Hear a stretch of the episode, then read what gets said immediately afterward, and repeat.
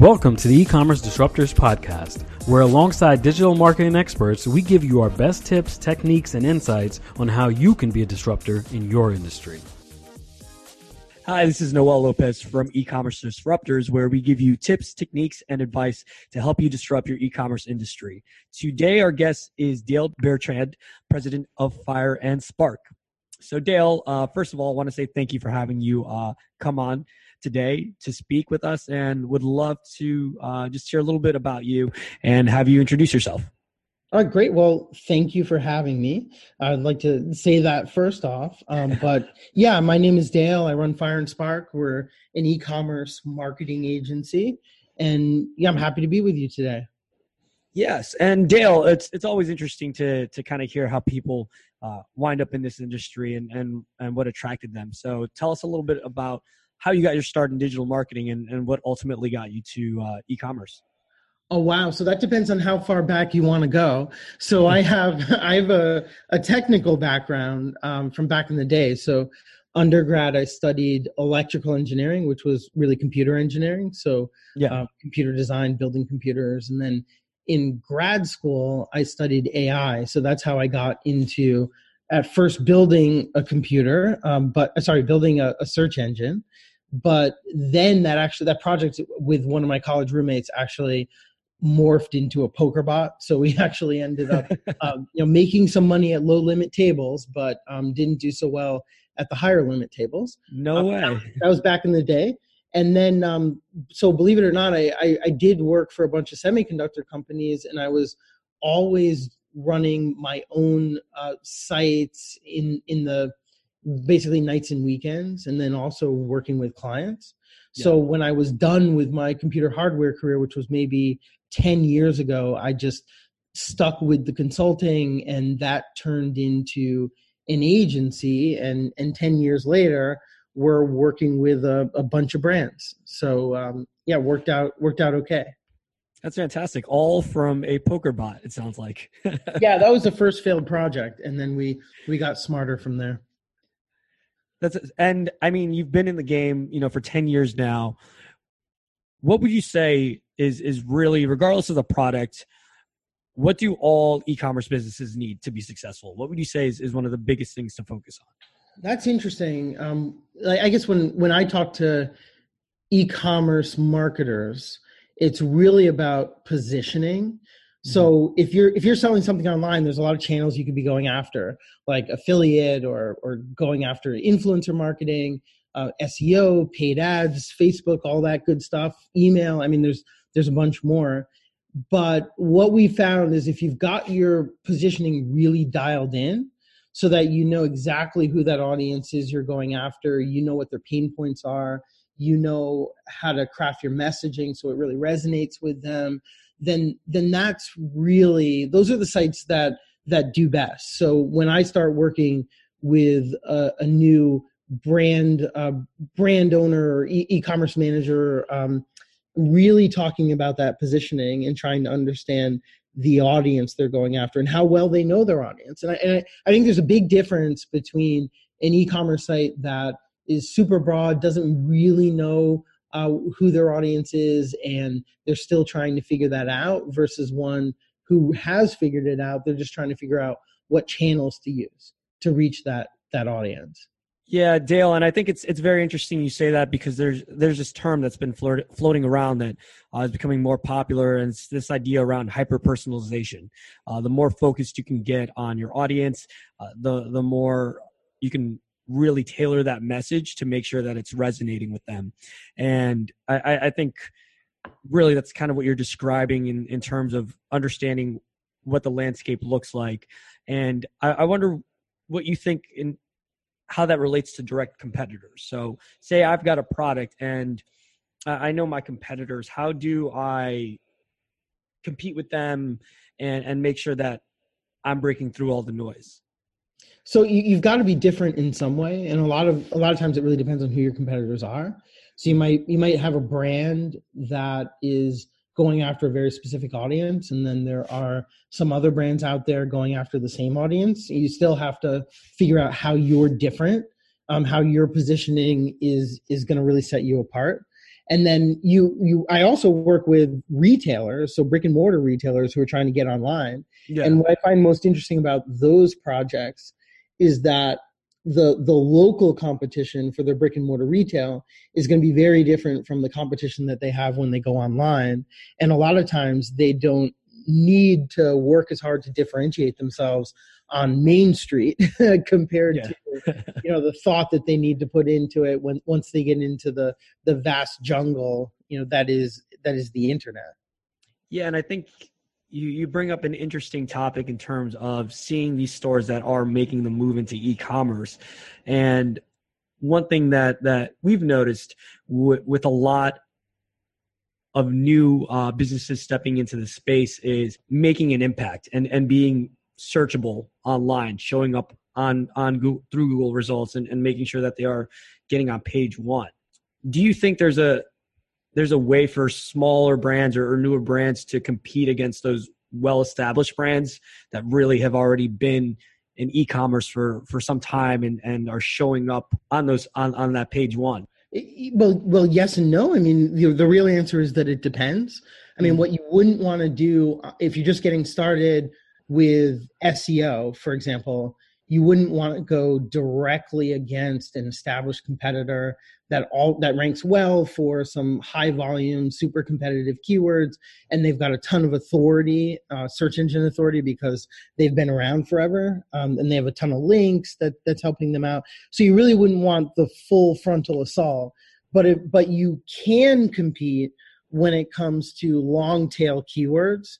So if you're looking at long tail keywords like red Nike men's running shoe or, or something like that, where it the traffic basically the person typing that into Google, they know exactly what they want, so they're yeah. probably ready to buy. So that type of traffic is going to convert at a higher rate, which is huge, much higher rate than a keyword like shoes, where they're just starting their search and you have no idea what they're actually searching for. But that longer tail traffic is going to land on a product page hopefully one that has a big picture of a red Nike men's running shoe and a big buy button next to it. So it's going to it's going to convert better. And then and then also if you can go long tail like that and and maybe Nike isn't the best example because it's a known brand and you're going to have you're going to have a lot of um, of competitors selling exactly the same product. But if you can go after those long tail keywords find ones that aren't super competitive then then you can compete even if you're new. And sometimes i'm working with online retailers that are building out a new category. Um, like i i didn't know that there was somebody online selling uh, you know like organic dog treats or something. I know there's probably a lot of them now, but yeah, back when there back when there was uh, you know retailer number one selling those, um, you you absolutely you can compete if people are searching for it because not a lot of other people are have that same product.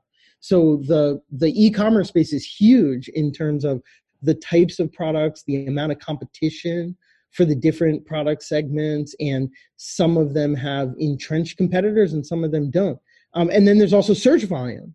If if there's a ton, ton of people searching for it then there's there's more room for competitors than a keyword space where there aren't uh, as there just aren't that many searches. Yeah, and I, I think that that is a really important aspect of it is not going after just the high volume keywords. Um, you know, with with people who are a little bit newer to SEO, they they seem to think that those are the the keywords they should be ranking for and should be going after. And, and really, to your point, it, it should be a mixture of those low to medium to high volume keywords. That way, you're starting to you know gain traction but you're not burning yourself out trying to go after these keywords that competitors have been owning for quite some time. Yeah and if you if you have some stamina you can start to get more competitive keywords over time uh, but it's definitely not going to happen in the beginning. Yeah and i i think seo gets a little tricky in that sense that uh, a, a lot of times new businesses are looking for a very quick return on the work that they're doing or the work that they're having an agency do when really it's it's more of that long game. You really have to set down a foundation and, and grow that over time. And I, I know we frequently tell clients hey if we're going to do seo be mindful that really this is, is going to take some time to grow. Uh, and, and typically we see those results over over three months. And I, i'm curious to, to hear a, a lot of clients will often ask for a guarantee around seo and as you know and i know seo is, is not something that you can guarantee. There's so many different factors. But I, I am curious to hear how you approach that when when that does come up. Oh okay. Yeah. I mean really what that's what so the way I look at it is the sentiment behind that question is really who's going to take the risk. So I'm usually looking for a partnership where we're both taking risk. Uh, for me, I'm putting a lot of time up front into crafting an SEO campaign and um, trying trying to get it started out in the right direction. And then the client that I'm working with is is paying something for those services. Um, the first the first month or two are usually a loss leader where we're, we're putting a lot more into it than than we're actually getting paid for but we're we're looking for a long-term relationship when it comes to you know us doing SEO for an e-commerce site. So the way that I look at it is I mean honestly you want everybody to have some skin in the game and be invested in a positive outcome. So you wouldn't you wouldn't want it to be and it's for the reason that you said there's so much going on. I mean, obviously for SEO, you need the right strategy, but you also need coordination in terms of, you know, with the brand that you're working with, uh, with the site owner that you're working with, in terms of making changes to the site and also understanding the the positioning and you know how that brand is is has decided to to do their to craft their messaging and then you also need some cooperation from google because it's it's always possible that um, google's constantly making changes, and some changes are bigger than others. But there is a luck factor that uh, sometimes you can have a change on Google's end that helps you, and sometimes you have changes that Google makes that don't help you. Yeah, so, so much out of everybody's control. You just want all the stakeholders to be aligned or have their interests aligned. And it's the algorithm is, is changing so and and there are small changes that are happening you know daily but then they'll release kind of those bigger updates and it, it's funny we actually did see uh, google release an update that um, shifted the algorithm to purge to be a little bit more selective in, in the keywords it is picking up and the keywords that it is purging and and we saw a few uh, a few of our clients keywords actually take a little bit of a dip but then come back up. So that's one thing uh, I think is is also something that you know we have to be mindful of, and the client needs to be mindful of is is how volatile SEO can be. The way I like to describe it is just a marathon that never ends, and the only way uh, to win is is is to play. And, and, once you're in it, you really just have to keep fostering it and, and growing it. Yeah, and I think it's important to talk about the positive side of SEO. Oh, so absolutely. at the end of the day, you know, if you if you uh, you figure out the right strategy, you know make the appropriate optimization or changes to your site so you're optimizing your site properly then the dream is free traffic from google and free traffic that converts into customers and you know we've we've been there i mean i've been doing seo for a long time so i've been there a bunch of times with sites that that i own and then also with client sites and it's it's like nirvana when it really hits right because it really is free traffic from google um, very different from paid advertising. When you're doing paid advertising, you're getting uh, an immediate payoff. You know, you pay for a click, you get the click today, and either they buy or they don't, and you can you can determine that immediately and decide whether the ROI is worth it going forward to continue that campaign. But SEO, is different where, excuse me, SEO is different where it just takes longer. And once you've got it working, like it, it's it's nirvana, like I or it can be, um, as long as Google doesn't change things out from under you. But um, but it does take the right strategy and some time to get there. Yeah, and it's interesting to see how Google has has changed that algorithm over time, where initially you could get away with keyword stuffing or or all these backlinks, these spam backlinks, and and how far it's come over the last few years. But, yeah, I, but I think it's also important to talk about why the algorithm is changing. So at the end of the day, Google, like Google's a, a happiness engine. I don't know if you've heard this one before, but yeah. when people search, they're trying to give them what they're looking for. So if I'm searching for a you know watch set for a couple, that's that's what I just typed into Google. Google wants to send me to exactly that on a site that is trustworthy. So the reason why Google's changing their algorithm is because they're getting better at finding the best sites and determining which e-commerce sites are trustworthy in terms of how they treat their customers. Do they send them the product that they bought? Do they um, do they send them the product at all? Uh, do they steal their contact, uh, their credit card information? Um, there are crappy sites out there that do that sort of thing, and that's the reason why Google is constantly tweaking their algorithm. The problem comes in when legitimate sites get caught up in one of these algorithm changes uh, unintentionally. Yeah. And a lot of times we see those sites get their traffic back because Google's trying to get it right. Um, mm-hmm. But but other times, um, maybe you didn't deserve to have the traffic because you weren't you didn't have relevant content or products to the keywords you were ranking for, or you're doing something shady or you're not very good to your customers. In which case, Google did the right thing by by taking away your traffic. So, um, but at the end of the day, like if you have a good business and you're good to your customers and you have products and content that's relevant to the keywords that you want to rank for and you're able to prove your authority to google with with some links and um, some reviews and google reviews that are positive then you you have the type of site that google is optimizing for. And even if you end up taking some step steps backwards at times you're you're going to be headed generally in the right direction in terms of getting more traffic from google over time because you have something of value uh, that that Google's visitors are looking for, and Google wants to send that traffic to to your site. Yeah, and I, I couldn't agree more. It, it is a you know a happiness engine. Really, when you boil it down, essentially what's happening is you know the consumer is asking a question, and Google is trying to serve up the best answer through good SEO, through good content, to making making sure that you are ranking for the right keywords. That that's really you become that answer to your consumer and ultimately that's that's what lands you on on page one and, and it's interesting to see how the algorithm has evolved. I mean at this point they're even combing reviews and and, and factoring that in to, to negative reviews versus positive reviews and it, it's amazing to see how it can it continually evolves so to make sure that it is ultimately providing the, the most relevant content to to any consumer that's searching. I couldn't, yep i agree with you 100% they, and they do a pretty good job. There's like what a lot of people don't understand is like half of the internet is garbage.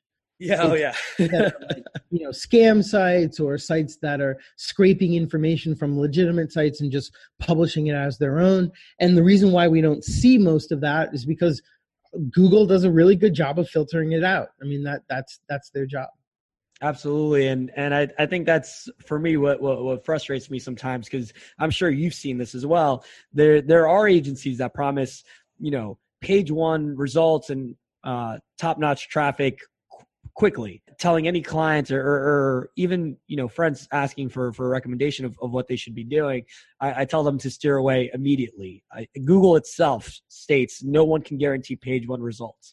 And and when you see that it's it's immediately a red flag for this is not a legitimate agency. Any seo strategy or plan is is is going to take time and it will require an investment in order to make it succeed yeah, and and yeah, I would take it one step further. Like if you're working with a legitimate agency, they're before they ask you to sign anything or pay anything, they're gonna take a look at your site, the keywords you want to rank for, who is the competition, and give you an honest an honest answer as to whether you you have a chance of competing against the competition yeah. in your industry for the keywords that you want.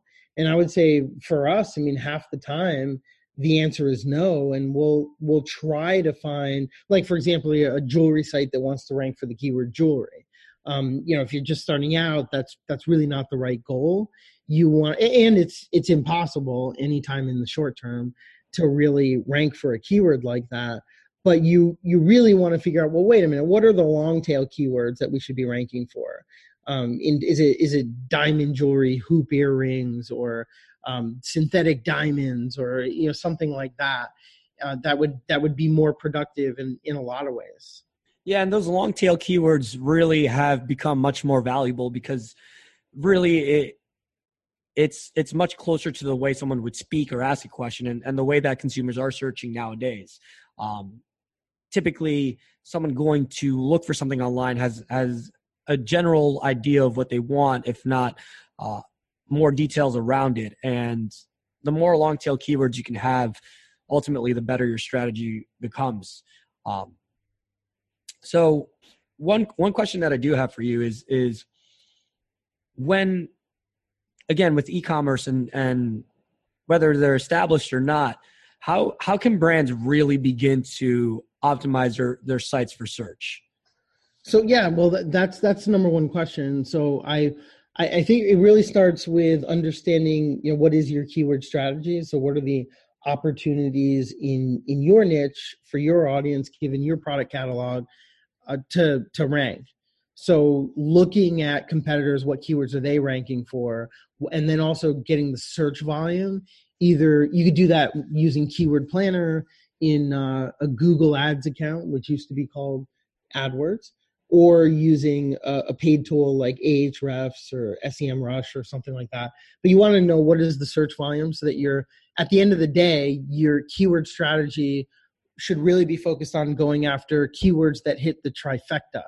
And and the trifecta is relatively high search volume uh, relatively low competition and high relevance which really means that it's likely to convert. So people are searching for something that you have. Um, and those are the types of keywords that that you would want to go after.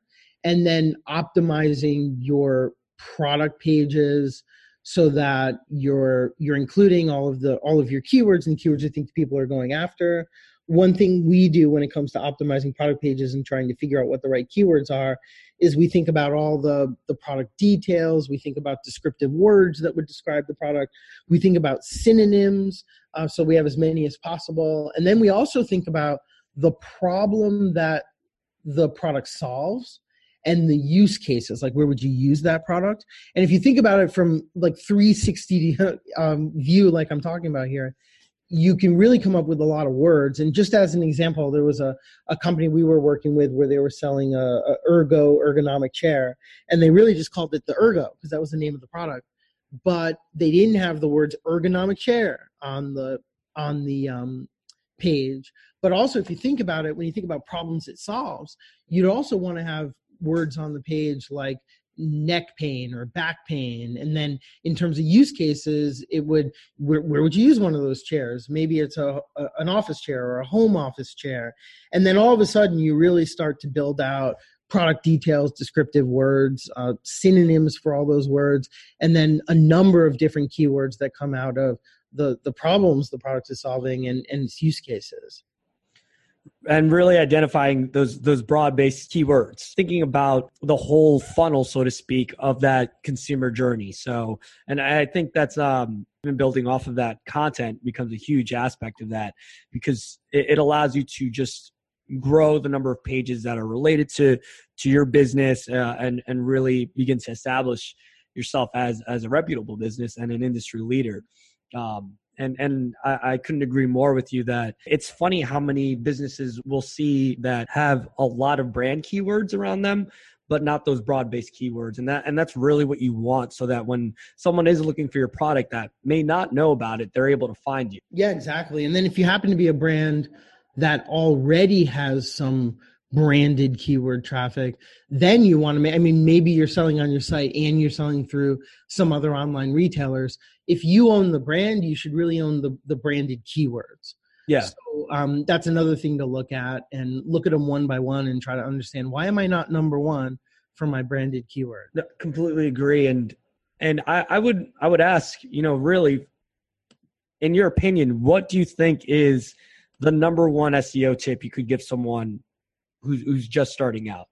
Uh, to somebody who's just starting out, I'll give you the tip that I give for everybody, and it it's really like the the sites that I've worked with that have that have really just exploded. You know, beyond like two million visitors a month. I mean, it's ridiculously big.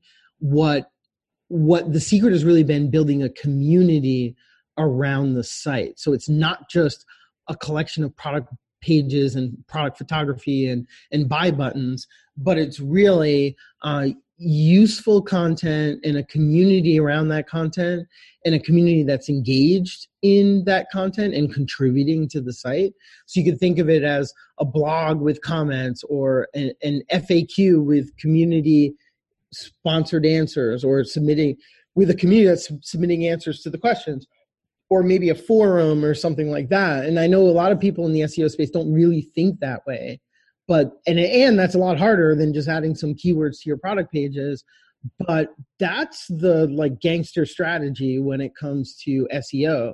If you think about it, if you are able to build a community around your site, whatever it is, then you're getting the engagement metrics Google's looking for, which is like, you know, like search traffic bouncing. And then you're also getting user generated content. So you're not writing articles, you're relying on your community to build out the the content and the keywords um, that you'll be getting driving traffic to those content and then you're also getting links which is going to drive your authority so that that's the the biggest tip i could think of if you if you really want to think about seo differently and and win yeah and i, I think you you you nailed it on the head really because it's ultimately it's it's creating a, an experience through your website and and that that feeling of a community. I think and maybe five ten years ago a lot of times you would see almost websites that were brochureware and unfortunately sometimes even nowadays you'll see that but that really there there is no room for that anymore. If, if your website isn't engaging isn't immediately answering the question people aren't going to stay. The attention span is just not there. Um, you're you're a swipe away from from losing that person and and and losing that consumer. Uh, not to mention a uh, someone who could eventually become a, a raving fan for your product. So I, I think. Uh, again, the way you described the website and what it should be is is really what all e-commerce businesses should strive for. Yeah, useful content, um, an engaging site, and people kind of some people are there to to learn and they buy something as a as a side effect of that but it's really asking a lot because um, very few very few e-commerce sites go beyond just product listings and really try to have some useful information maybe they have products in a blog um, and then very very few have a community around their brand um, that is that's engaged with the brand uh, yeah. on social and on the site and um, and and that's just i mean that's that's a high bar but if if you can start thinking like that from day one you've you're well well ahead of the game. Yeah i think content that that typically that i've i've found is is one of the biggest obstacles for a, a lot of you know e-commerce businesses that are just starting out. They they don't necessarily have the time to to be putting that effort there and and writing that content or or posting that content or or even just engaging with with their fans or their consumers the way that they they would like. So I think it's it's trying to strike a balance between all of that and and that's I mean that's a reason why so many agencies take on that that responsibility whether it's handling the SEO or or creating that content for the blogs or and really helping to grow that website experience into a brand experience. Totally agree, totally agree. So Dale, one thing that I did want to ask you is is there anything that we haven't asked you that you think is is important for our viewers to hear and our listeners? Yeah, well, we we talked about the important part, which like SEO takes a while. If you if you really want to, if you really want to own some keywords that are going to drive traffic for um, I was about to say for years to come, but you just never know how long uh, the good times are going to roll uh, in a, in a particular niche but um, you know drive some valuable traffic for some period of time. You, you really need to take a long-term approach and that's not the right thing for every brand. Um, some some brands do well with advertising facebook and and other types of ppc ads but facebook can, i'm sorry but seo can also be a, a good channel for other brands. Yeah Absolutely. So, Dale, I wanted to thank you so much for joining us on the uh, on the podcast today and uh, speaking to uh, growing an e-commerce business as well as the importance of SEO. Um, and before we close out, are there any last minute tips you have for our listeners or? Yeah, I mean, one thing we didn't cover like uh, you know gift keywords or holiday SEO. I mean, for holiday SEO, start thinking about the holiday keywords that you want to rank for sometime during the summer so you can create content and have it up in September. Um, that's one thing. And some of those, you know, some of those are gift keywords, Christmas keywords, holiday keywords, that sort of thing. But the reason why I'm mentioning that is because like now is the time that we start thinking about the holiday season. Yeah. Yeah, those seasonal keywords are can be vital for any business, really. Yep, yep. Depends on the the seasonality that you see in uh, the purchase behavior on your site. Some products are more seasonal than others. Absolutely. Well, Dale, thank you again for joining us. Really appreciate it. And to our listeners out there, uh, thank you again for tuning into e-commerce disruptors. Please dis- subscribe and comment. Uh, you can follow us on Twitter, Facebook, and Instagram at Electric Enjin, and find more information at electricenjin.com. And that's engine E N J I N. Thank you. This has been the e-commerce disruptors podcast presented by Electric Enjin. Subscribe today to stay up to date on all future episodes. Please follow us at Electric Enjin on Instagram, Twitter, and Facebook, or shoot us an email at podcast at electricenjin.com. That's engine spelled E-N-J-I-N. Feel free to leave us any comments or questions about this episode and let us know what you'd want to hear on future episodes. Until next time, thanks for listening.